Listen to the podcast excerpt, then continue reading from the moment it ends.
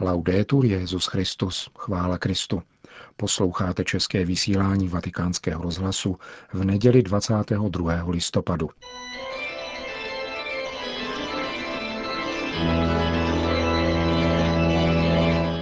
Církev a svět. V našem nedělním komentáři budeme pokračovat v eseji Fabrice Hadžadího o rodině.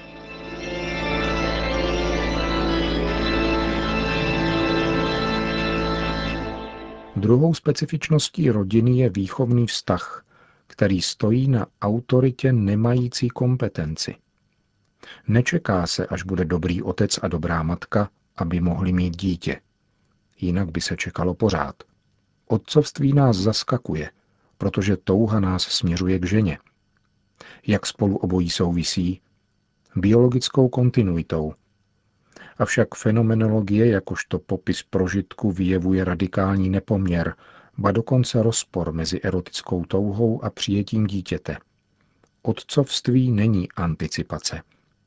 Uděluje ho existence potomka. Obléká do něho z nenadání jako do nepasujícího obleku. Mají-li se věci takto, pak je možné rozumět výhradám formulovaným v románu Konec civilizace – proč by ten, kdo se vyspal se ženou, píše Aldous Huxley, měl mít schopnost vychovat dítě?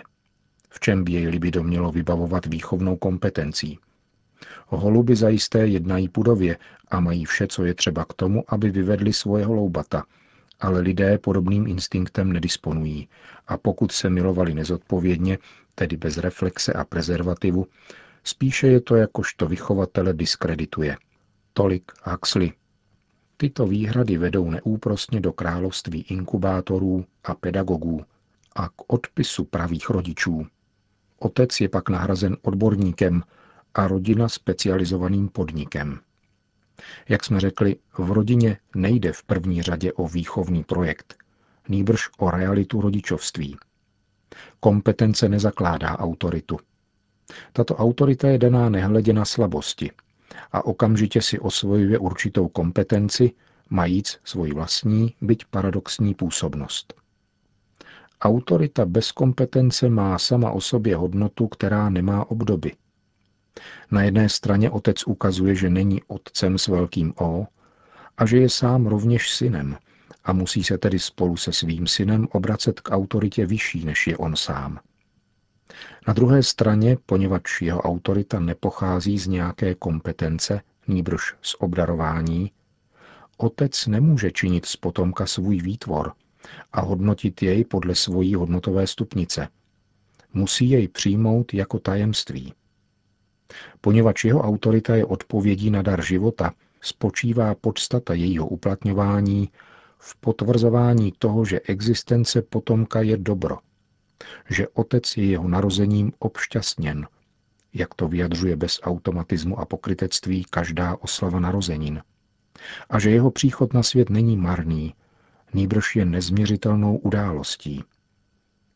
Dar, který otec s matkou společně obdrželi, není odborná ani učitelská kompetence. Jsi naše dítě. Je to div, ničím jsme si tě nezasloužili a nic nechápeme. Smrt a nespravedlnost existují, ale tvoje čistá tvářička dokazuje, že život je mocnější. Toto je ta nejhlubší autorita, která se liší od každé utilitární kompetence. Neučí potomka na základě té či oné kvalifikace, ale vyjevuje mu tajemství jeho existence jakožto obdrženého daru. Velikým nebezpečím ovšem je, pokud se otec neosmělí přiznat si vlastní nekompetenci a chce se vydávat za odborníka, čímž ze sebe evidentně dělá bývalého otce. Jeho autorita se pak stává autoritářstvím. Tajemství se vytrácí a převahu získává provozní úspěšnost a mondénní výkonnost. Dochází k tomu nezřídka a vytváří to nepříznivý a falešný obraz rodiny – Jiná subtilnější deviace vzniká v rodině, která upřednostňuje výchovnou prioritu tím, že staví potomka do středu. François Dolto připomíná, že dítě nesmí stanout ve středu, ale má být na periferii, aby mohlo nahlížet svět dospělých. Bez tohoto periferního postavení nikdy nebude mít chuť vyrůst.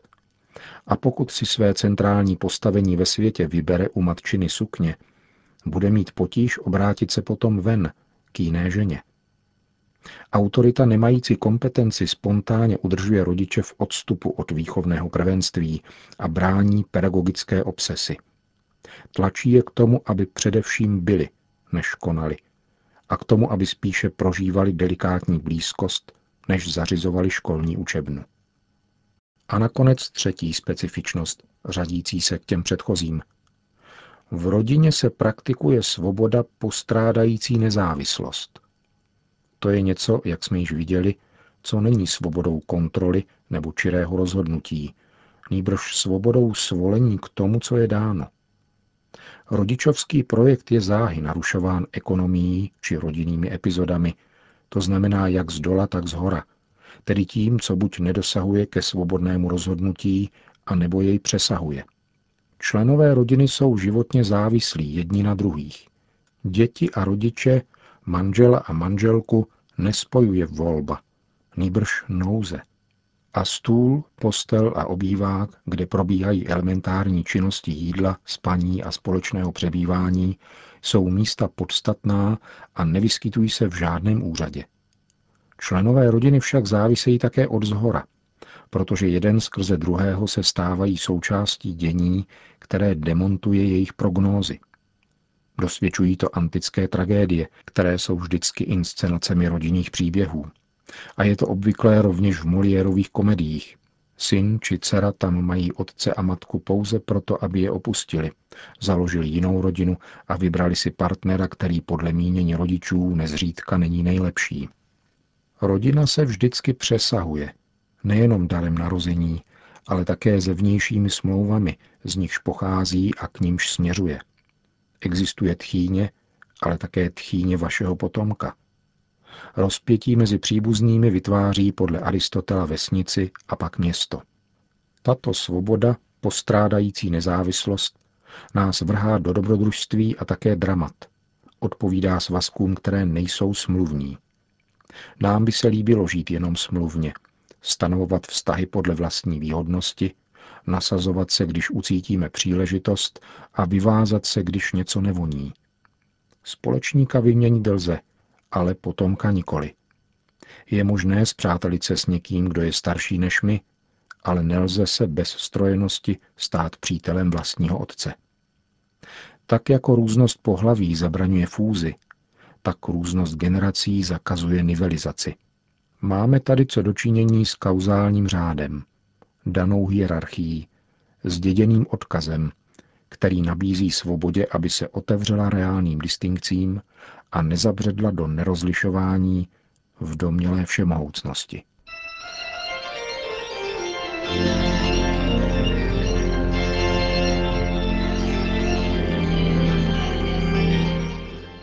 komentáři Církev a svět jste slyšeli další pokračování eseje Fabrice Hadžadího.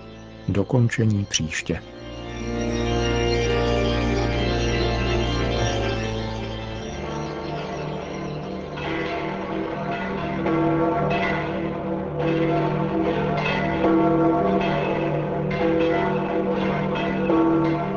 Na svatopetrském náměstí se dnes předpolednem sešlo přibližně 20 tisíc lidí, aby si vyslechli pravidelnou promluvu Petrova nástupce před mariánskou modlitbou Anděl Páně.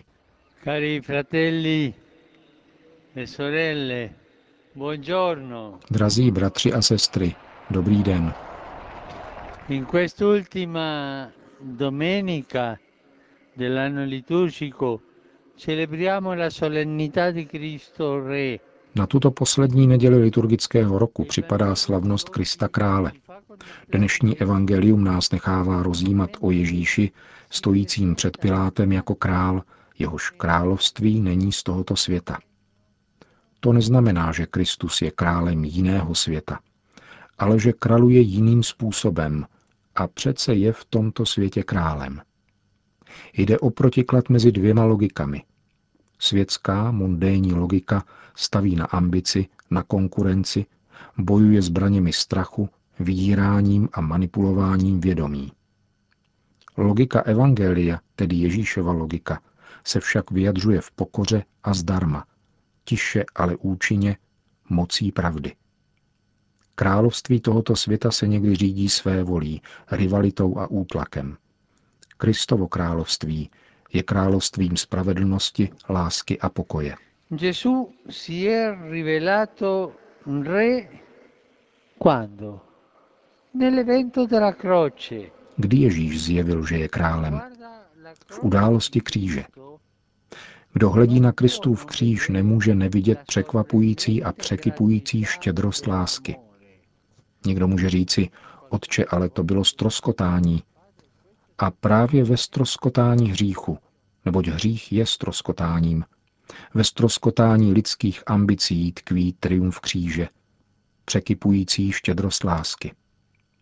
Ve stroskotání kříže se skvěje láska, kterou Ježíš dává zdarma.